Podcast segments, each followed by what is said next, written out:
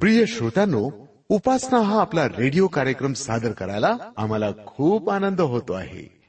आपण कार्यक्रम लक्षपूर्वक ऐकता आणि तो आपल्याला आवडतो याचा पुरावा म्हणजे आपण पाठवलेली ही हजारो पत्र. मित्रांनो काही तत्वज्ञानी म्हणतात खा प्या आणि मजा करा. पैसे नसतील तर कर्ज काढा पण चैन मात्र निश्चित करा. स्वर्गीय आनंद हवा तर नशा करा. मादक द्रव्यांची किंवा दारूची. पण यांना खरंच सुख शांती मिळते? ही नशा उतरल्यावर नैराश्य विफलताच दिसू लागते. पण एकदा देवावर भाव ठेवून तर बघा देवभक्तीच्या नशेमध्ये घडून जा. ही नशा एकदा चढली ना की स्वर्गीय आनंद मिळेल. दुःख काळजा देव निवारण करेल.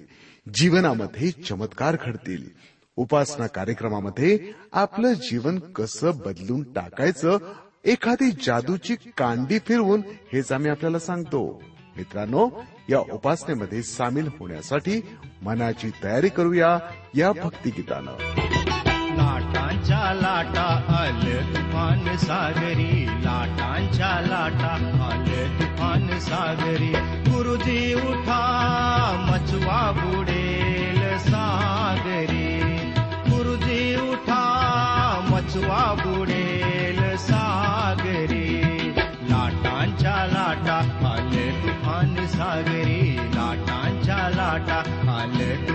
सागरी।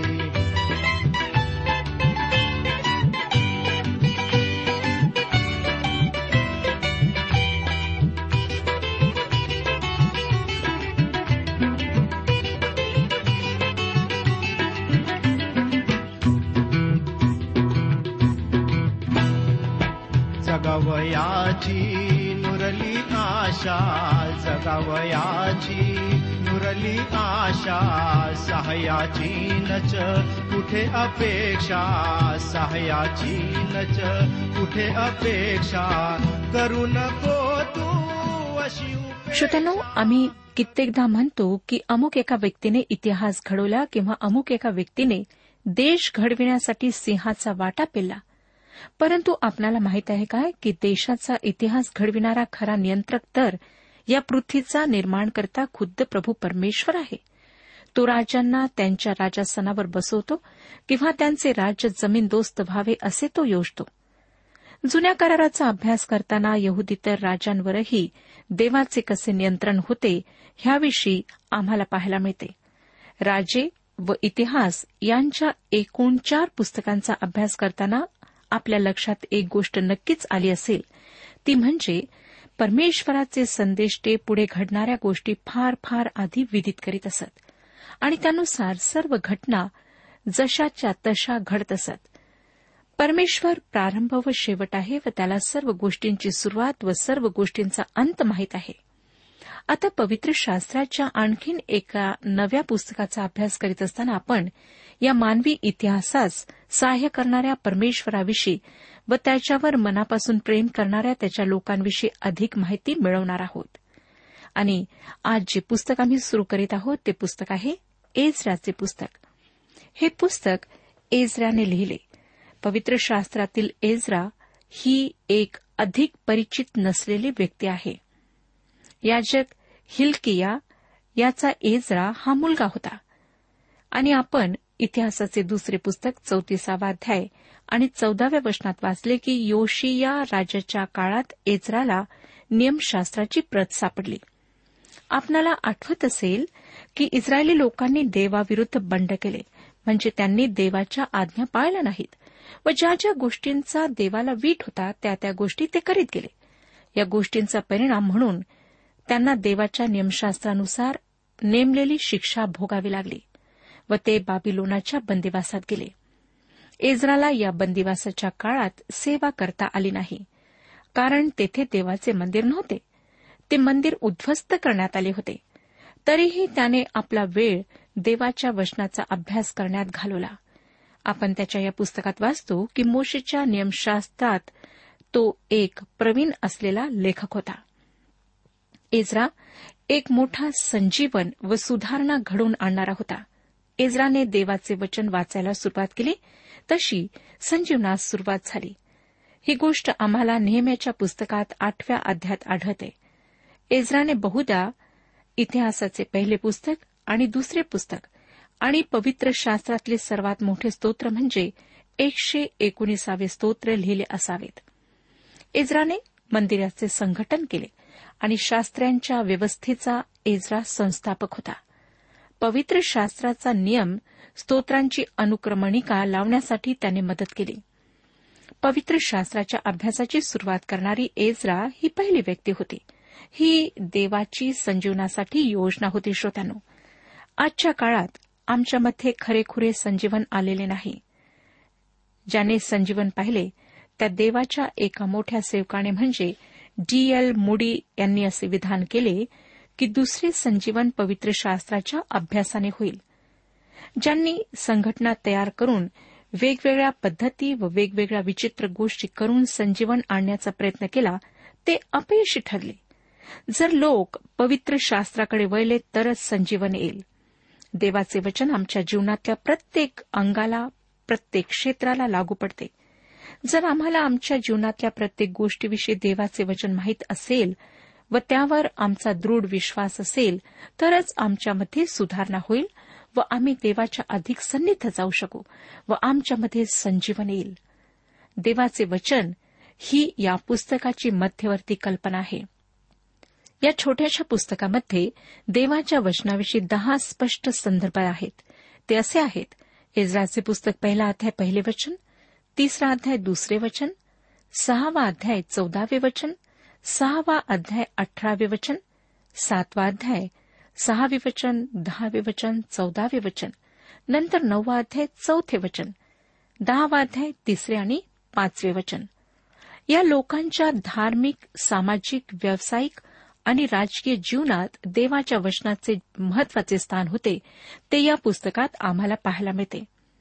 या पुस्तकाचे मर्मस्थान इज्राचे पुस्तक नववाध्याय चौथे वचन आणि दहावा अध्याय तिसरे वचन यामध्ये आहे. म्हणजे जे आमच्या देवाच्या आज्ञेवरून थरथर कापतात हे ते मर्मस्थान आहे. हे वचन खरोखर फार अर्थपूर्ण आहे. आजकाल देवाच्या आज्ञेला आमच्या जीवनात काही स्थान राहिले नाही. पवित्र शास्त्रालाही आमच्या घरामध्ये मानाचे स्थान नाही. ते पोथीप्रमाणे कपाटातल्या एका कोपऱ्यात ठेवल्या जाते व वर्षातून मोजक्या प्रसंगी काढल्या जाते. देवाचे वचन वाचण्यासाठी त्यावर मनन व चिंतन करण्यासाठी आहे. ते आमच्या जीवनासाठी उपयुक्त आहे. या गोष्टीकडे आम्ही लक्ष देत नाही. लोकांना वाटतं की पवित्र शास्त्र फार जुन्या वळणाचे आहे व त्यामध्ये आमच्या आधुनिक जीवनासाठी उत्तरे नाहीत. आणि गंमत म्हणजे त्यांचे हे मत पवित्र शास्त्र न वाचताच त्यांनी बनवलेले असते. अशा लोकांना मला सांगावेसे वाटते की आम्ही स्वतःला फार प्रगत व आधुनिक समजत असू. थोड्याफार सुविधा आम्हाला प्राप्त झालेल्या म्हणून आम्ही स्वतःला सुसंस्कृत समजत असू. परंतु श्रोत्यानो या शिक्षणाच्या सुविधांच्या व सुसंस्कृततेच्या पडद्याआड त्याच मानवी वृत्ती दडलेल्या आहेत. माणसाचा स्वभाव दोन हजार वर्षांपूर्वी जसा होता तसाच आजही आहे. आजही त्याच्यामध्ये काम क्रोध मद मोह पस्सर लोभ वगैरे गोष्टी आम्हाला आढळतात. त्याची क्रूर वृत्ती अजूनही तशीच आहे. तसेच त्याचा एकाकीपणा त्याचे दुःख त्याच्या समस्या व त्याचा आनंद यात काहीही फरक झालेला नाही. तुम्ही पृथ्वीच्या एका टोकापासून दुसऱ्या टोकापर्यंत प्रवास करून पहा. तुम्हाला मानवाचा रंग त्याची त्वचा त्याचे राहणे ह्या बाह्य गोष्टी वेगळ्या दिसतील परंतु आतमध्ये माणूस मात्र तोच आहे. त्यामध्ये कुठलाच फरक नाही. आज सुद्धा मानव पापामध्ये जीवन व्यतीत करीत आहे. एजराच्या काळातले त्याच्याद्वारे परमेश्वराकडे येणारे लोक देवाच्या आज्ञेने थरथर कापणारे होते. त्यांना देवाचे वचन काय आहे याची पूर्ण कल्पना होती. ते वचन पाळल्याने काय होईल व न पाळल्याने काय होईल याची कल्पना ठेवत होते कारण ते देवाचे भय धरणारे लोक होते. एझरा या पुस्तकाच्या वाचनावरून लक्षात येतं की पर्शियाचा राजा कोरेश याने बंदीवानांना एरुश्लेमेस परत जाण्याची व मंदिर पुन्हा बांधण्याची परवानगी जेव्हा दिली तेव्हा या विशेष हक्काचा लाभ फक्त पन्नास हजार यहुदांनी घेतला. त्यापैकी अनेक जण साधारण परिस्थितीतील याजक व लेवी होते. इतिहासाच्या दुसऱ्या पुस्तकाच्या शेवटी आपण पाहिले की यहुदाचे राज्य सत्तर वर्षांच्या कैदेमध्ये गेले. त्यांना कैद करून नेल्यानंतरचा इतिहास आमच्याजवळ नाही. परंतु ते कैदेत असताना इस्राने त्यांच्या इतिहासाची नोंद केलेली आपल्याला आढळते. तीन ऐतिहासिक पुस्तके आहेत ज्यांना बंदिवासानंतरची किंवा बंदिवासातली पुस्तके म्हणतात. ती पुस्तके आहेत एझरा नेहम्या आणि एस्तेर. तसेच बंदिवासातली तीन संदेष्टांची पुस्तके आहेत ती म्हणजे हागय जखऱ्या आणि मलाखी. एझरा व नेहम्या एकत्र आहेत म्हणजे ते एकाच काळातले आहेत. एझरा याजक होता तर नेहम्या एक साधारण व्यक्ती होता. त्या दोघांनी असे एकत्रितपणे काम केले की त्यामुळे एरुश्लेमेत देवाची इच्छा पूर्ण झाली. त्या दोघांनी शहराच्या भिंती एरुश्लेम शहर आणि मंदिर यांची पुनर्बांधणीच्या कामाची जबाबदारी घेतली. तसेच हागय व जखऱ्या या संदेष्टांनीही बरोबरच म्हणजे एकत्र काम केले. त्यांनी मंदिर बांधण्यासाठी लोकांना प्रोत्साहन दिले. हा गय हा एक व्यवहारी माणूस होता. त्याच्या पुस्तकाचा अभ्यास करताना आपण ते पाहणारच आहोत. मंदिराची पुनर्बांधणी व मंदिराला पुन्हा सुशोभित करणे याचा हाग्याला जणू ध्यासच लागला होता. तो अतिशय साधा व व्यवहारिक होता. तो कवी मनाचा नव्हता. जखऱ्या मात्र स्वप्नाळू होता. हगयाची पावले नेहमी जमिनीला टेकलेली असत तर जखऱ्या नेहमी स्वप्नांच्या जगात असे. उदाहरणार्थ जखऱ्याने एका स्त्रीला मोठ्या गोणीतून आकाशातून जाताना पाहिले. हे जरा काव्यात्मक वाटतं. हग्याने असे कधीच पाहिले नसते. परंतु जखऱ्याला मंदिराचे मोजमाप त्याची दारे व त्याचा पाया याविषयी फारशी आस्थान होती. हग्गै व जखऱ्या यांनी एजरा व नेहम्या यांच्यासारखे एकत्र काम केले. व्यवहारी माणूस व कवी यांनी एकत्रित काम करावे ही देवाची योजना होती. एजराच्या पुस्तकाबरोबर हाग्गय व जखऱ्या यांची पुस्तकेही वाचली पाहिजेत व त्यांचा एकत्र अभ्यास आम्ही केला पाहिजे. कारण मंदिराच्या पुनर्बांधणीच्या पार्श्वभूमीवर आधारलेली ही तीनही पुस्तके आहेत आणि ती लोकांना उत्तेजन देण्यासाठी दिल्या गेलीत. आपण एजराचे पुस्तक पाचवा अध्याय आणि पहिल्या वचनामध्ये वाचतो. एजराचे पुस्तक पाचवा अध्याय आणि पहिले वचन. त्या समय यहुदा व एरुश्लेम यात जे यहुदी राहत होते त्यास हग्गय व जखऱ्या बिन इद्दू हे संदेश ते इस्रायलाच्या देवाच्या नामाने संदेश देत असत. इस्रायलच्या पुस्तकात दोन महत्त्वाचे विभाग आहेत. पहिल्या सहा अध्यायांमध्ये जरुबाबेलाच्या नेतृत्वाखाली बाबेलातून जे बंदिवान एरुश्लिमास परतले त्यांच्याविषयी माहिती देण्यात आली आहे. जवळजवळ पन्नास हजार लोक तेथून परत आले. त्यानंतर एजराच्या नेतृत्वाखाली काही परतले त्यांचे वर्णन सात ते दहा या अध्यायांमध्ये केलेले आहे. इस्राच्या नेतृत्वाखाली दोन हजार लोक परतलेत. पहिल्या विभागात म्हणजे एक ते सहा अध्यात जरुबाबेलाच्या नेतृत्वाखाली एरुश्लेमेस परत आलेल्या लोकांविषयी माहिती आहे.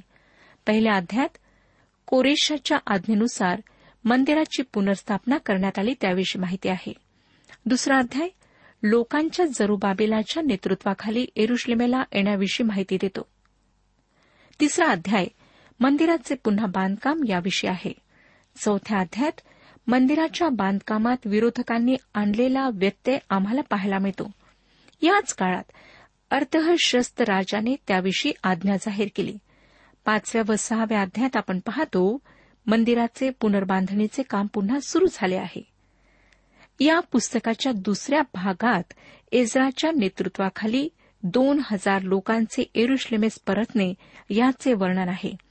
त्यापैकी सात व आठ हे अध्याय त्या घटनेविषयी माहिती देतात तर नऊ आणि दहा हे अध्याय इस्रायलच्या नेतृत्वाखाली झालेल्या सुधारणा सांगतात. या सर्व गोष्टी श्रोत्यांनो इस्रायली लोकांच्या इतिहासातल्या असल्या तरी त्यातून आम्हाला शिकण्यासारख्या अनेक गोष्टी आहेत. देवाचे वचन आमच्या जीवनासाठी परिपूर्ण आहे. म्हणूनच पवित्र शास्त्रातल्या या एका छोट्या पुस्तकाद्वारे आम्हाला जे आध्यात्मिक मार्गदर्शन मिळणार आहे त्याकडे आपण लक्ष देऊया. एजरा या पुस्तकाच्या पहिल्या व दुसऱ्या अध्यायांची मध्यवर्ती कल्पना आहे राजाज्ञा आणि इस्रायलाच्या अवशिष्ट लोकांचे एरुश्लेमला परतणे. इस्राचे पुस्तक पहिला अध्याय पहिलं वचन वाचूया. इस्राचे पुस्तक पहिला अध्याय पहिले वचन. इरमयाच्या मुखाने प्राप्त झालेले परमेश्वराचे वचन सिद्धीत जावे म्हणून पारसाचा राजा कोरेश याच्या कारकिर्दीच्या पहिल्या वर्षी परमेश्वराने ह्या राजाच्या मनास स्फूर्ती दिली. तेव्हा त्याने आपल्या सर्व राज्यात जाहीर केले व लेखी फरमानही पाठविले ते असे. लक्षात घ्या की एजरा सर्वात जास्त महत्त्व देवाच्या वचनाला देत आहे. त्यावर तो भर देत आहे. तसेच पारसाचा राजा किंवा पर्शियाचा राजा कोरेश याचाही उल्लेख करण्यात आला आहे. जुन्या काळातील सर्वज्ञानी असलेला हा राजा होता. त्याच्या आगमनाविषयी आधीच भविष्य करण्यात आले होते. त्याचा जन्म होण्यापूर्वीच त्याला नाव देण्यात आले होते. तो पर्शियाचा राजा होण्याआधी दोनशे वर्षे आधीच त्याच्याविषयी भविष्य करण्यात आले होते आणि ते आम्हाला एशियाचे पुस्तक चौवेचाळीसावा अध्याय आणि अठ्ठावीसाव्या वचनात वाचायला मिळते. येशयाचे पुस्तक चौवेचाळीसावा अध्याय आणि अठ्ठावीसावे वचन. मी कोरेशाविषयी म्हणतो तो माझा मेंढपाळ आहे. तो माझे सर्व मनोरथ सिद्धीच नेल तो एरुश्लेमविषयी म्हणेल ते बांधण्यात येईल मंदिराचा पाया घालण्यात येईल. तसेच यशयाचे पुस्तक पंचेचाळीसावा अध्याय आणि पहिलं वचन आम्हाला पुढे सांगतं एशियाचे पुस्तक पंचेचाळीसावा अध्याय आणि पहिले वचन. परमेश्वर म्हणतो कोरेश माझा अभिषिक्त आहे त्याच्यापुढे राष्ट्रे पादाक्रांत करण्यासाठी मी त्याचा उजवा हात धरील आहे. राजास आपल्या कमरा सोडाव्यास मी लावितो. त्याच्यापुढे दरवाजे उघडतील. वेदी बंद राहणार नाहीत असे मी करीतो. कोरेश येशू ख्रिस्ताचे प्रतीक आहे. दानियल कोरेशाच्या राज दरबारातला प्रधान होता आणि स्पष्ट आहे की दानियलाने कोरेशाचे मन खऱ्या व जिवंत देवाकडे वळवले होते. जेव्हा कोरेशाने इस्रायली लोकांना आपल्या देशी परत जाण्याची आज्ञा केली तेव्हा कोरेशाला आपल्या या कृत्याचा अर्थ चांगला माहीत होता. त्याच्या या कृत्याने देवाची इच्छा पूर्ण झाली असे आपल्याला सांगण्यात येते. या ठिकाणी एक पूर्ण झालेला भविष्यवाद आपल्याला पाहायला मिळतो. या कोरेशाच्या कारकिर्दीमध्येच दानेलाने त्याच्या सर्वात महत्त्वाच्या भविष्यांपैकी काही भविष्य विदित केले. त्यात इस्रायलविषयी सत्तर आठवड्यांच्या काळाचेही भविष्य आहे. सुरुवातीला जेव्हा लोकांना पवित्र शास्त्र देण्यात आले म्हणजे नवा करार वगळून तेव्हा त्याचा एक चतुर्थांश भाग भविष्यवाणीविषयी होता. त्यातील एक मोठा भाग म्हणजे बरेचसे भविष्य पूर्ण झालेले आहे. आणि त्यापैकी एजराचे पुस्तक पहिला अध्याय पहिले वचन त्या पूर्ण झालेल्या भविष्याचा भाग आहे. ख्रिस्ताच्या पहिल्या आगमनाविषयी असले ली तीनशेहून अधिक भविष्य खरी झाली आहेत. ती तंतोतंत खरी झालीत. काही लोक आज असे म्हणतात की ख्रिस्ताच्या दुसऱ्या आगमनाविषयी सुद्धा तीनशेपेक्षा जास्त भविष्य आहेत. श्रोतानो जुन्या करारात येशूचा जन्म विदित करण्यात आला होता. त्यासंबंधी चार गोष्टी सांगण्यात आल्या होत्या. पहिली गोष्ट ही की त्याचा जन्म बेथलेमात होणार आहे. मिखाचे पुस्तक पाचवा अध्याय दुसरं वचन सांगतं हे बेथलेम एफ्राता यहुदाच्या हजारांमध्ये तुझी गणना अल्प आहे. तरी तुझमधून एक जण निघेल तो मजेसाठी इस्रायलाचा शास्ता होईल. त्याचा उद्भव प्राचीन काळापासून अनादी काळापासून आहे. दुसरी गोष्ट ही की त्याला नासरेतकर म्हणण्यात येईल. मग ते कृषीपूर्वात दुसरा अध्याय तेविसावे वचन. नासरेत नावाच्या गावी जाऊन तो राहिला. व अशासाठी की त्याला नासोरी म्हणतील हे जे संदेष्टांच्याद्वारे सांगितले होते ते पूर्ण व्हावे. तिसरी गोष्ट ही की त्याला मिस्रातून बोलवण्यात येईल. हे भविष्य होशेचे पुस्तक अकरावाध्याय आणि पहिल्या वचनामध्ये करण्यात आले होते. इस्रायल लहान मूल असता त्याचवर माझी प्रीती बसली मी त्याला आपला पुत्र म्हणून मिस्रातून बोलाविले. चौथी गोष्ट ही की एरुश्लेमाजवळचे छोटेसे शहर रामा येथे फार आकांत होईल. इरमयाचे पुस्तक एकतीसावा अध्याय आणि पंधराव्या वचनामध्ये हे भविष्य सांगण्यात आले आहे. परमेश्वर असे म्हणतो रामात शोक व आक्रांत यांचा शब्द ऐकू येत आहे. राहेल आपल्या मुलांसाठी रडत आहे. आपल्या मुलांमुळे ते सांत्वन पावत नाही कारण ते नाहीत. मत्तय या सर्व गोष्टी एकत्र करून ख्रिस्त जन्माचा वृत्तांत देतो. मत्तयाच्या दुसऱ्या अध्यायात पूर्ण झालेले भविष्य एवढेच आम्हाला वाचायला मिळते. एजाचे पुस्तक पहिला अध्याय आणि पहिलं वचन हे पूर्ण झालेले भविष्य आम्हाला सांगते. बंदिवासाची सत्तर वर्षे संपली राजाज्ञा जाहीर करण्यात आली व इस्रायलाची संताने आपल्या देशी परत येऊ शकली पण फार थोडे यहुदी परत मायदेशी आलेत. आपण एजराचे पुस्तक पहिला अध्याय आणि दुसरं वचन आता वाचूया. एजराचे पुस्तक पहिला अध्याय दुसरे वचन. पारसाचा राजा कोरेश असे म्हणतो स्वर्गीचा देव परमेश्वर याने पृथ्वीवरील सर्व राज्य मला दिली असून अशी आज्ञा केली आहे की यहुदा प्रांतातील एरुश्लेमात माझ्या प्रित्यर्थ एक मंदिर बांध. कोरेशाचा जाहीरनामा फार महत्त्वाचा आहे. तो या ठिकाणी म्हणतो की त्याला पृथ्वीवरची सर्व राष्ट्रे देण्यात आलेली आहेत.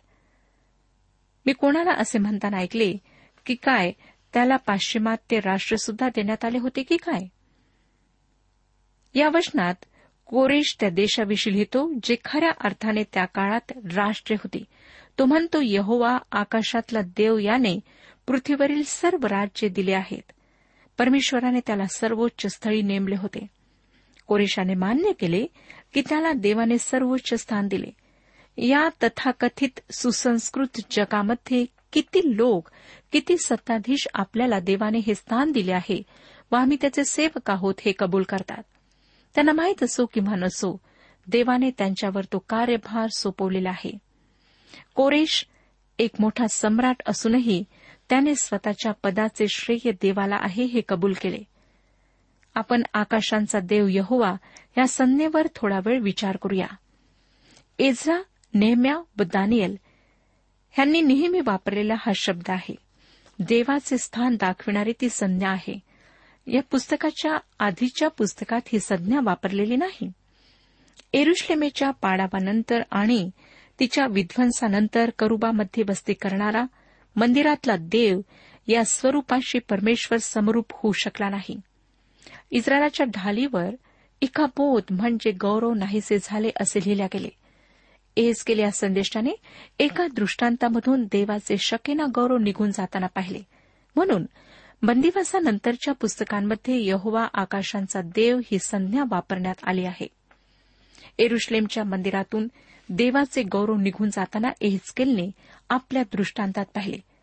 ते मंदिरापासून निघाले व इस्रायली लोक त्यांच्या मूर्तीपूजेपासून मागे वळून देवाकडे परत येत आहेत की नाही हे पाहण्यासाठी ते थांबले.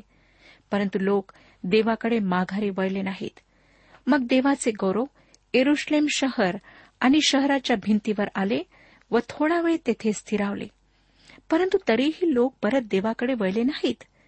त्यानंतर देवाचे गौरव तिथून निघून जयतुनाच्या डोंगरावर स्थिरावले.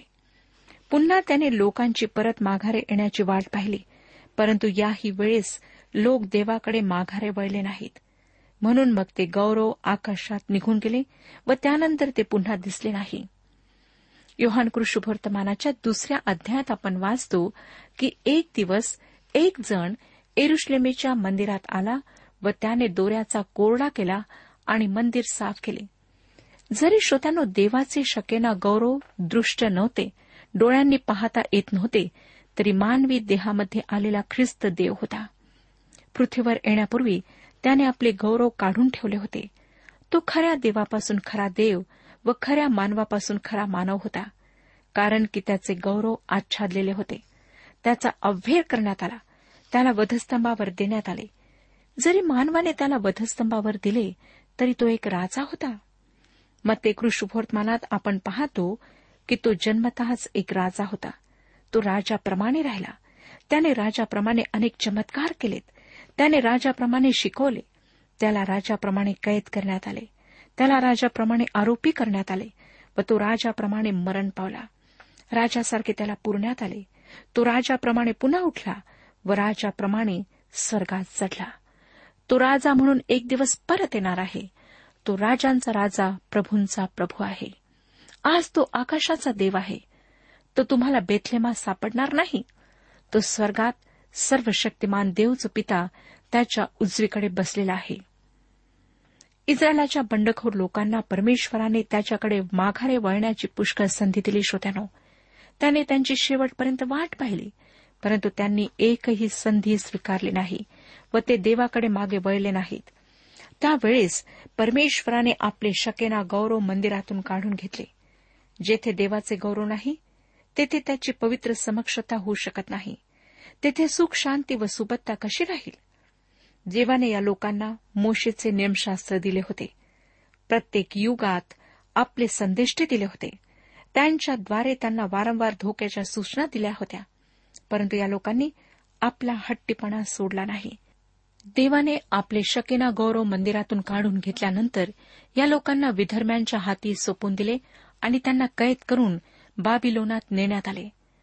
त्याने इस्रायलाचे प्रशासन त्यांचे राज्य नियंत्रित करणे सोडून दिले व तो यहोवा आकाशाचा देव बनला. आतापर्यंत इस्रायल राष्ट्र परमेश्वर शासित देश होता. आता तो तसा राहिला नाही. श्रोत्यानो परमेश्वराची इच्छा आहे की तुम्हाला व मला आशीर्वाद प्राप्त व्हावेत. त्याचे गौरव व त्याची समक्षता आमच्यासह असावी. परंतु जर आम्ही उद्दामपणे त्याचे सहाय्य नाकारत राहिलो तर त्याचा मात्र नाईलाज होईल. आमच्या जीवनाचे नियंत्रण करून आम्हाला आशीर्वाद मिळवून द्यावेत ही देवाची आमच्यासाठी इच्छा आहे. परंतु आमच्या मूर्खपणामुळे आम्ही देवाला त्याची इच्छा पूर्ण करू देत नाही. शेवटी देवाची पवित्र समक्षता आमच्यामधून निघून जाते. तो आमच्यामध्ये वस्ती करणारा देव राहत नाही तर तो आकाशाचा देव बनतो. आमच्या प्रार्थना तो ऐकत नाही. व आम्ही स्वतःची पापे पदरी न घेता देवालाच दोष देत राहतो. तो प्रार्थना न ऐकणारा मानवी सुखदुःखाविषयी अलिप्त राहणारा देव आहे असा दोष आम्ही त्याच्यावर लावतो. परंतु या संदर्भात देवाचे वचन आम्हाला यशयाचे पुस्तक एकोणसाठ अध्याय एक आणि दोन वचनांमध्ये काय सांगते ते पहा. यशयाचे पुस्तक एकोणसाठ अध्याय एक आणि दोन वचने. पहा उद्धार करवत नाही. इतका परमेश्वराचा हात तोकडा झाला नाही. ऐकू येत नाही. इतका त्याचा कान मंद झाला नाही. तर तुमचे अपराध तुम्ही व तुमचा देव यांच्यामध्ये आड भिंतीप्रमाणे झाले आहेत. तुमच्या पातकाळमुळे तो तुम्हाला दर्शन देत नाही. तुमचे ऐकत नाही. परमेश्वराने इस्रायलातून आपले गौरव काढून घेतले. तो त्यांच्यामध्ये वस्ती करणारा देव राहिला नाही कारण त्यांनी आपल्या पापांकडे पाठ फिरवली नाही. आजही श्रोत्यानो या लोकांसाठी तो आकाशाचा देव आहे. या संपूर्ण पृथ्वीचा प्रभू म्हणून राज्य स्थापन करण्यासाठी तो एरुश्लेमास येत नाही तोपर्यंत तो त्यांच्यासाठी आकाशाचा देव बनून राहील. त्यावेळेस एरुश्लेम मोठ्या राजाची नगरी बनेल.